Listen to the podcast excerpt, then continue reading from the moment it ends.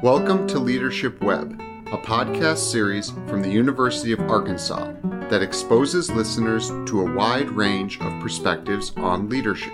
Through interviews with current leaders, Leadership Web strives to provide tools for you to either begin building your own or continue improving your existing leadership framework. We believe that there is no one single path to successful leadership, but that we can all learn from each other on our own leadership journeys. Today we are joined by Mr. Troy Alley, Executive Vice President and Chief Operating Officer of Con-Real. His top 5 values are integrity, confidence, commitment, giving back, and communication. We're joined today with Troy Alley. Troy is the COO and Executive Vice President at Con-Real. And Troy is a proud graduate of Electrical Engineering from the University of Arkansas. And Troy also serves on the Advisory Council for the College of Engineering at the University of Arkansas. And so we're very pleased to have Troy here. Not only has he done well in industry, but has also built Alley Scholars Conference, trying to promote leadership with minority students and showing them potential and opportunities that pretty much Troy's had to discover by hard knocks. When I was first asked about what are the key values that you would hold, not just as a business person, but an individual, the first thing that popped to my mind was integrity, because of the fact without integrity, it's nothing that you really can achieve out in this world, because people would always go back to the fact, can we trust in what you say? And that's not only in business, that's in your personal life, that's all across the board.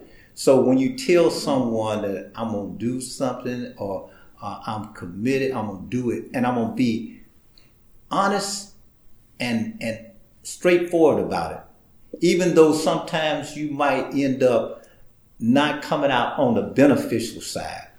But at the end of the day, it comes back to you 3 or 4-fold. It is one of those types of things that cannot be measured in dollars, but it can be measured in the way that people perceive you to be. You know, the first thing out of a person's mind is he's a good guy or he's a good person, because they assess it based upon what they consider to be your integrity. What is it that you really about? No matter how blindly it is an important thing. But my kids always tell me that one of my strongest attributes, and this might have come back to when they were growing up, I used to tell stories to them. And when it first started off, it was one of these things where, Daddy, tell us a story. And I first started thinking about some of the stories I heard, you know, the typical type of children's stories. But my daughter quickly said, yeah, I've heard it. Tell me some stories, some real stories. So I got into this thing of making up stories. And as I made them up, I always noticed that they would come back to a lesson that I was trying to get over to the kids. It reminds me of a story I heard, and actually I'm not going to steal this story because it came from a pastor that I heard, but he was saying that what happened was, it was this gentleman that was a contractor, and it kind of hit on me from the standpoint of what we do, and he was kind of on hard times, and this guy that had quite a bit of money told him, said, Joe, I tell you what, you're on hard times, you know, will you build me this house? And he says, yeah, he said, don't worry about the cost and whatever it is, you know, I'll take care of you. So the guy said, wow, I'm start building a house. But he started thinking about it. He said, well, if I build this house and I get paid, say, $100,000, but if I can build it for $70,000, I can put $30,000 in my pocket, and he won't even know about it. So he got the cheapest concrete. He got the cheapest lumber. He used to go out and get, you know, old lumber that was buckling and what have you. He got the cheapest painters. And at the end of the day, he finished this house. And his house from the outside looked fantastic. So he told the owner, he says, okay, you know, I finished the house. And he said, oh, man, this looks really good. He said, but you know, I've been thinking, I already have two houses. I don't need another house. So he took the key and gave it back to the guy and said, it's your house.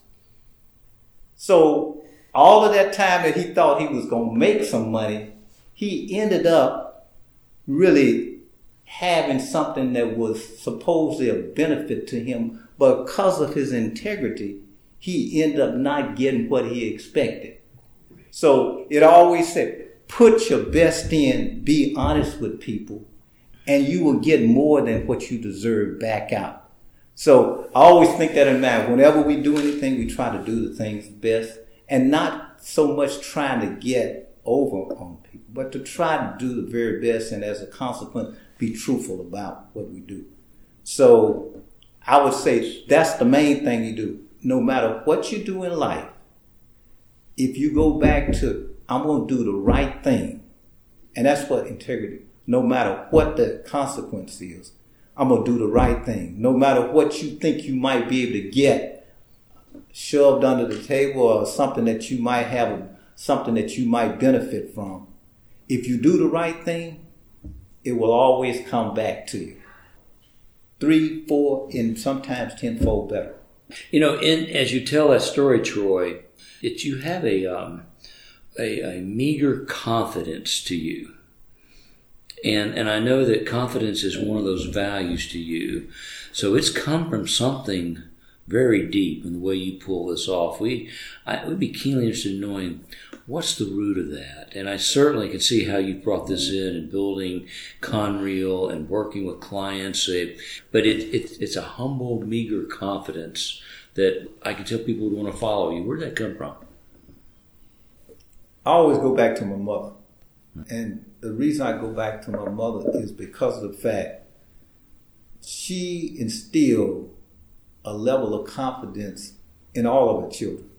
When you felt as though you didn't have what it took in order to be successful or do whatever, she would sit down and explain to you how you can do it. It was like, don't never pull back from what you have the capability of doing. She always and still said, you have it in you, okay? And you just need to go ahead and do it. And at her early age, from everything that we got involved in, band, everything that we ever thought that we couldn't do, going to school, getting good grades, you know, what have you, she would always say, this is what you can do. And that's confidence not only perpetuated through her, but the real secret I found about once she said it and you did it, it was like climbing another inch up of a mountain. So now you can always look back down and say, well, at one point in time I was down there, but I had enough confidence to go to this next level. So as you do that and as you are able to progress, you build even more confidence. And confidence also comes from people around you, too. How do they look at you? How do they perceive that what you do is something that, in fact, if they follow that type of path, that they can do things that are right.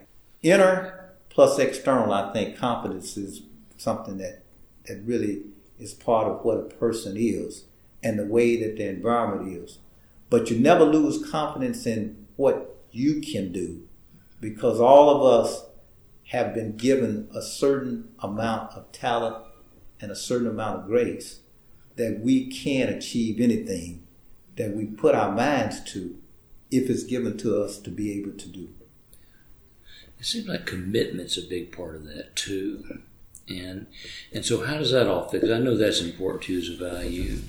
Yeah, I guess the two C's themselves kind of matched up. Kind of worked together. It works up. When it was given to me, my confidence, like going to the University of Arkansas, 1965, it wasn't something that I automatically had confidence in doing. But of course, my mother promoted that. My father blessed off on it, even though he said, you know, don't go up there and spend my money and then you have to come back. But once you have determined that you can do it, you do have to be able to follow through. And that's the commitment. Once you say, well, I'm committed to doing this. I believe that it has benefit. I believe that it can serve others as well as yourself to be able to do something. That commitment is something that you are able to follow through with. No matter how difficult it is, you follow through it. And within business, you have to be committed to do that because it's not only yourself, but it's the people around you. Every employee or every partner that we have in the company, they are looking for when you say we're going to get X number of dollars of business or we're going to do such thing, that commitment is the fact that not only you say it, but you follow up in doing it. What they said, the rubber meets the road type of scenario.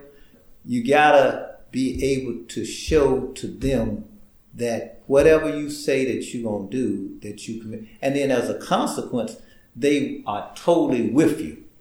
But if you kind of doing a lot of, it doesn't say that you can't adjust what you want to do, but they can tell automatically if you are totally in. You're totally in on the game to do it, or that you just kind of around the fringes and you just kind of saying these things, but you're not totally in. And many nights we sat here on proposals and stuff that, oh boy, people were saying, I don't know. But again, we sit back and say, we know we can do it. And we're confident and committed to doing it. And then once we get it done, and then we get the, I guess, the real energy of saying we finished it. And of course, having given a win does show that with the confidence and the commitment, you can win. I say that is a very important thing in, here again, business and personal life go hand in hand. If I went through this and if I was saying the same thing, I wouldn't have to refer it to just business. I could refer it to my personal life. My wife would have, she didn't think I had integrity, she wouldn't be with me. If she didn't think I had enough confidence, the same thing. And of course, if she believed that I had a commitment to what we were going to do, both with us personally and our children, she would say, what is it that you're trying to teach the kids? You know, what is it that you're really trying to convey if you don't have a commitment to start off? I know when Chris was looking at going to grad school, she started writing the letters and stuff. And I think halfway through, she started thinking, she said, how am I going to get into Yale? You know, I went to UTA, and this is Ivy League and all that. And I never forget, Eunice sat down and said, Chris, you're halfway through. You don't stop in the middle of something. Either you go ahead and you finish it, or don't start it. Of course, they kept on doing it. And she submitted, and they accepted on the program. And she just was like, wow, I didn't know it. And Eunice kept on saying, you commit to something and you put everything you can into it. Doesn't mean every time you're going to get it, but you know that you, like the guy said, we left everything out on the field. I mean, boy, I like that analogy, the personal life. I bet there are times that you and Gerald sat here at night saying, okay, we're kind of on our knees here. And we got to be committed to it, right? Oh, it's no question. It's you know, through the early days of our business, it was myself and Gerald and a part-time secretary. That was it. That was it. And it was to the point where we would go to the office. We had a little contract. It was nothing big. It was enough for us to stay in the same house together and buy food. And that was pretty much it, you know. Our entertainment budget was pretty much like that. And for both of us, it was a transition. He had left a position at a company that he was the vice president in and doing construction. I left being a senior engineer and doing design. So when you're here and financially it goes down to here, you start to have some trepidation. You said, wow, man, you know, I'm making 1/10 of what I used to make. And the horizons don't look a whole lot better, but you just said, well, I need to do it. But as you progress through that process, you learn that as things progress, things get better. After 5 years, I never forget, and this is where I was saying the commitment is really kind of funny, is that it was snowing like all get out here. And we had a little office over here in Arlington. That time we were able to get a full-time secretary. We've been in business 5 years, got a full-time. We thought we were, oh man, we just there. It was snowing, and it had been snowing. I think it was about 10 inches on the ground. And by that time, both of us had separate residences, you know.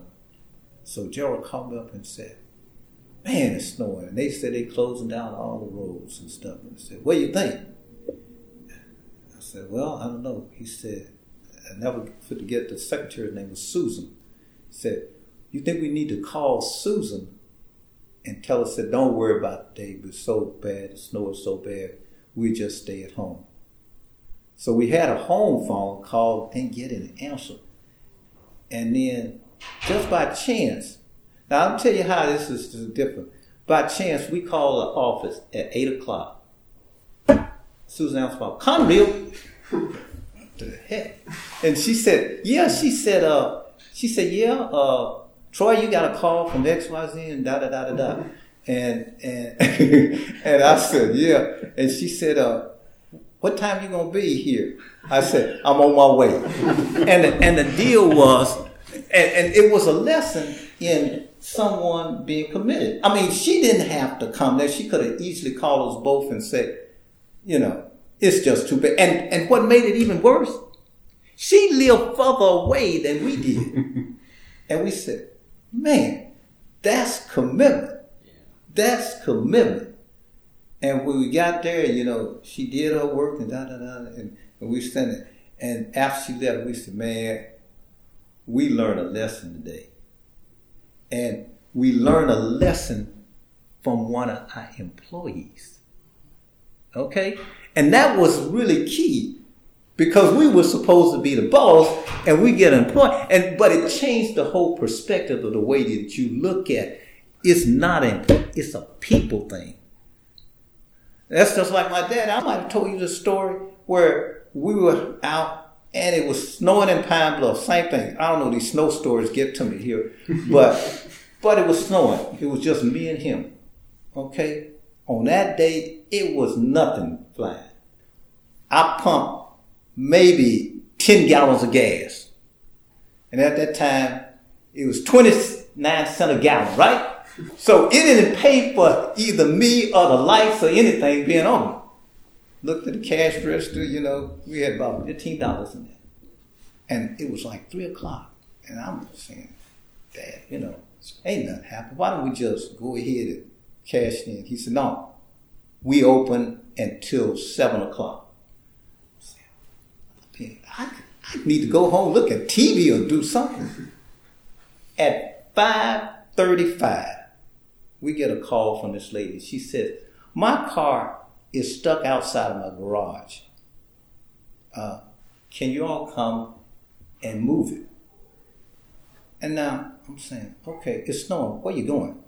You know, and quite candidly, her house was here. The car was outside of the garage, maybe 10 feet. You know, where you didn't pull it all the way in the garage. The night before, she didn't pull it in the garage, right? Okay. And she was basically said, well, I can't get it started. And I'm saying, Dad, you know, she ain't going nowhere. It's snow every place. All the roads are shut down. He said, get the truck and get one of those booster batteries and cables. I'm saying, what are you doing? I'm thinking, this is crazy.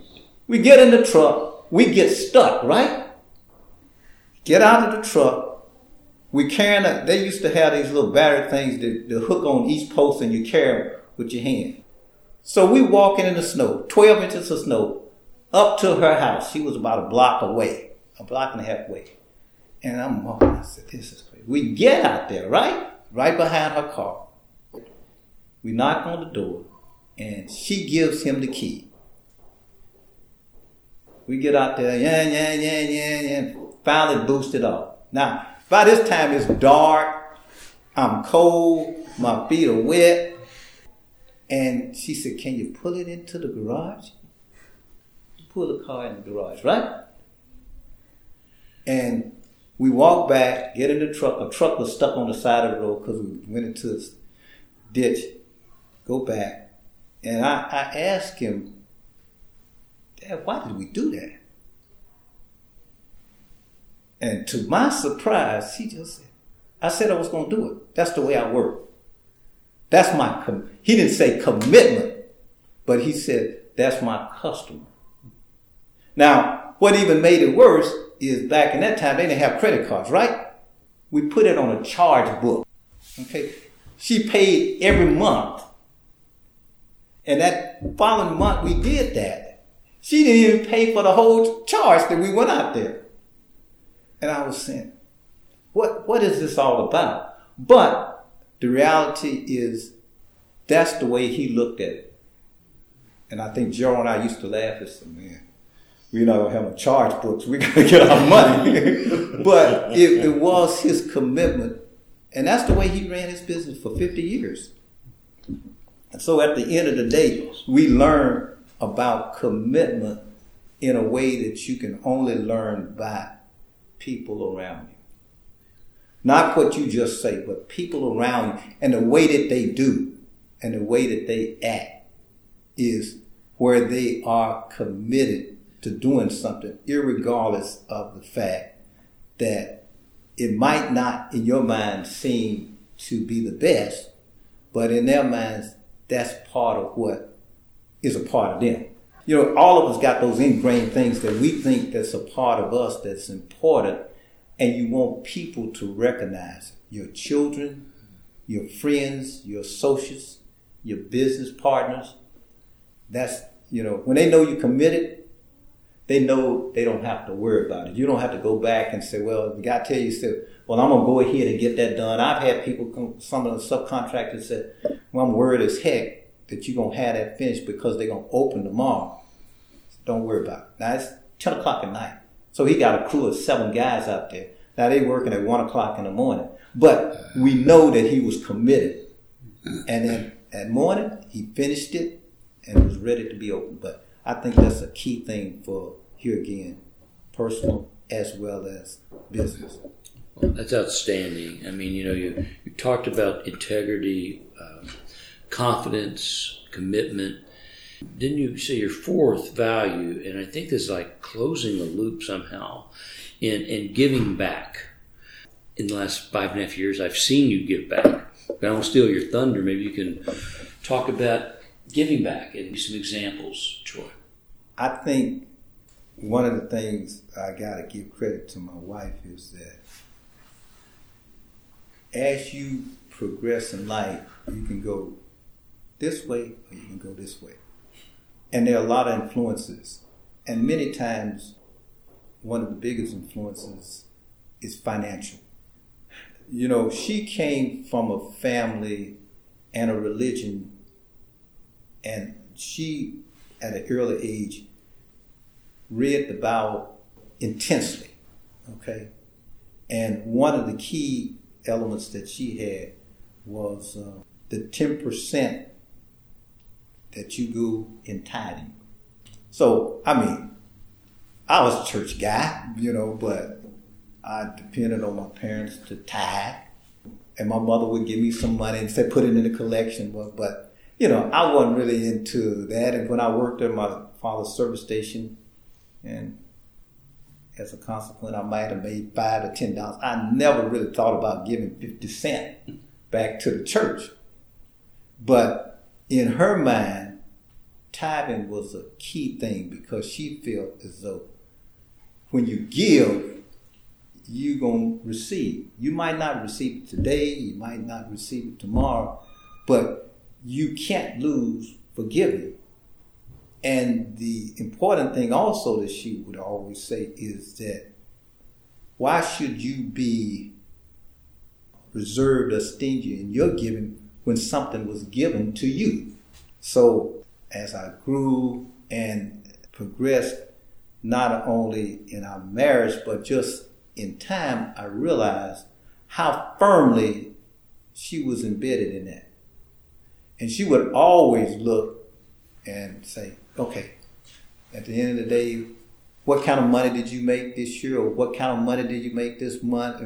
And she calculated out. She said, hey, you're not going to short the church. You're not going to short these people in giving. And quite candidly, we get so much material from every type of institution, organization of giving. She has a stack of stuff like that. And even if it's giving $10, she gives. I mean, some of the ones I said, Eunice, I've never heard of these people. She said, that's all right. They look like they need it. Church ministry for television, radio. I mean, she said, well, pastors such and such, they're struggling and stuff over there. And can we give them something? I said, okay, Eunice. I learned early on, don't worry about what she is spending on giving. Just let her be the gatekeeper on what she can give and how she looks. And I said that she does it frivolously, but she has a meaning behind it. One of the key things that I even presented when I was blessed enough to get in the Hall of Fame, where she called me out one day. The story was basically, we go down the street and we stopped at an intersection, and it was a person out there with a sign saying, I'm poor, I'm impoverished, I need something. Occasionally I would give something. Learn one thing, don't stop at an intersection with somebody that needing something with Eunice in the car. So I stopped knowing that I am going to give, but I didn't know what I was going to give in terms of quantity. So I looked at my wallet, I said, I stopped, I knew it was going to be something, And I reached, and I looked at my wallet, I said, didn't have any ones. I start off with ones, so the guy about $2 bills and stuff. Didn't have any fives. I had gone to the bank, and I had, unfortunately, had gotten only what I call big bills, right? And I was looking, I was saying, I look even to my what I call my little safety valve area in my wallet. When I run out of everything, I got a $10 bill. And we sat there, longest night I ever sat there. Because if the light had changed, I would have had the justification. Oh, we got to go. Somebody behind me blowing the horn. That light sat there, and I guess it was God because we sat there and. Eunice said, what's the problem? I said, long light, right? her issue was, what is your hesitancy? And I couldn't tell her, say, well, I only got big bills. I ain't going to get this kind of big bill. I don't have any ones. And I ended up giving the guy a whole lot bigger donation than I expected to. I mean, never in my life. I don't think I've ever given a gallon of corn in that. And in fact, it was so big, the guy just like, whoa, do you really mean to do this? It was like, he was shocked. and by the time I gave it to him and he said that the light changed, right?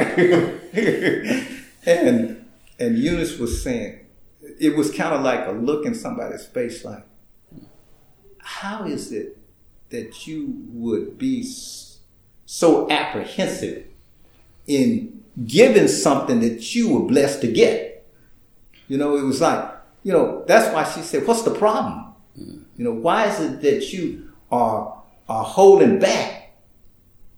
Because you could be that same guy sitting on that corner, right? And as a consequence, it changed my whole philosophy about giving, okay? Because I realized that part of the deal is I have gotten far more than I have given. Far more. I mean, situations where opportunities that we had never figured that we were going to have. I had a guy that called me, I got these properties down in Austin. I got some over here. He said, I want you to handle them for me. And these were major properties. These were properties from a major insurance company that even a company of our size wouldn't have the opportunity to do. And I said, Frank, how much should I charge? He said, charge what you think. And I wrote down something. I called. I was so nervous about it because it was so big. I said, what if I... He said, no, charge what you want. He said, whatever you think is fair. Just call him up and told me. He said, go ahead and do it. And what I'm saying is that those opportunities have to be blessings that have come back to you because you, in some small part, have given to somebody, And that's why I told you, I said, give whatever, give the way that you feel is right.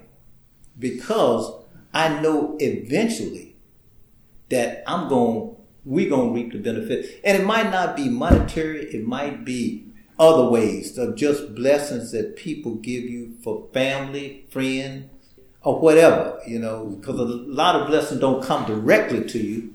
They might come through your children, through your relatives, through your business, or just personal relationships. You really don't know where things come from. My kids got opportunities to do different things. So to give back, I would put it right up there with integrity, because those two things, people never forget.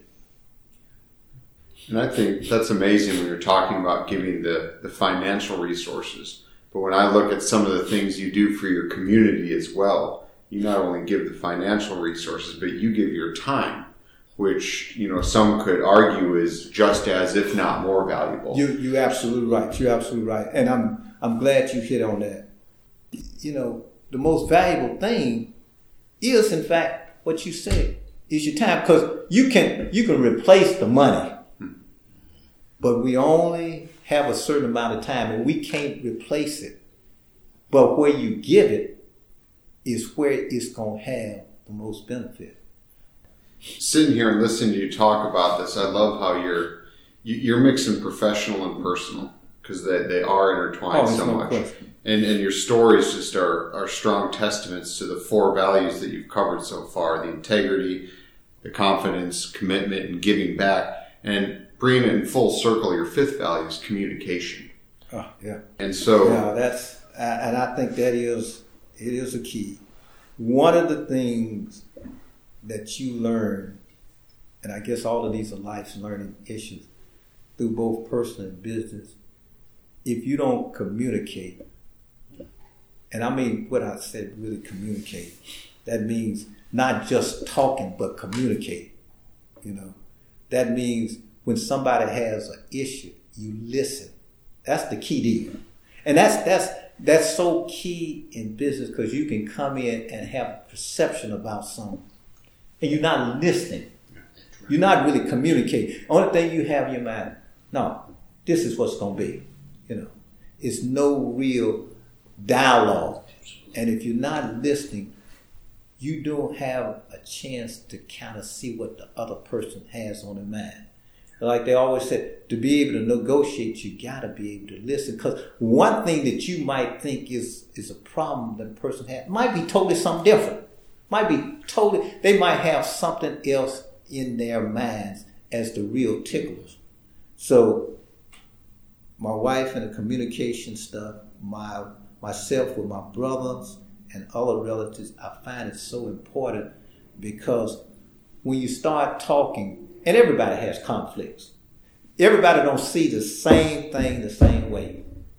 But if you listen, you can kind of see where the person comes from. And especially based upon, no matter how you grow up, everybody grows up a little bit different. Your parents have influence. The people that you're around have influence. Your community has influence, and everything that you learn in between. Your buddies have influence, okay? But as we go through life, if we can learn to really listen to people, and a lot of times it's hard. It's hard because you feel as though you don't have the real time to listen because you know what's best.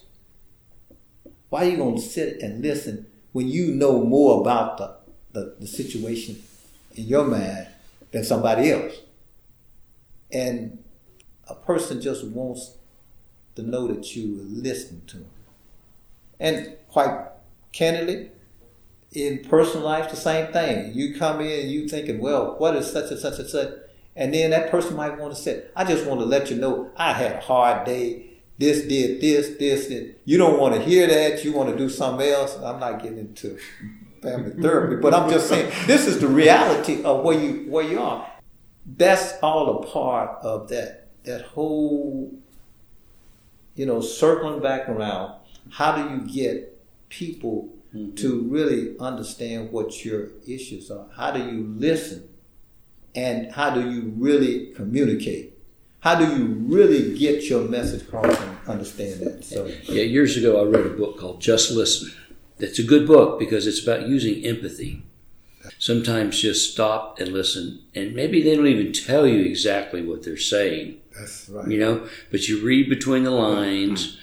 That's exactly the case. I think once, if you take those types of, and I'm not saying those are not the only core values, but those are the things that, for me, and I try to take it and blend it between personal and business, because when I get home, she don't want to necessarily, she will listen to my business and give some good input, but when I get home, it should be about personal. It should be about, so when they tell you balance, in your life, I know a lot of times it's hard to do it, especially if you got something, you leave the office and you say, man, if I don't get this done by such and such, we up the creek, and you bring it home and you be thinking of stuff, and she might just want to look at a movie, I'm saying, I don't look at one big movie, but sometimes, this movie is what you need to listen to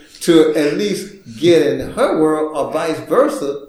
When she says that, I'm having a struggle with this, you say, that's small potatoes. Do you realize what I'm dealing with? I got this problem with those lights on the outside of the house, and I can't get the electrician to come, and it's just so frustrating.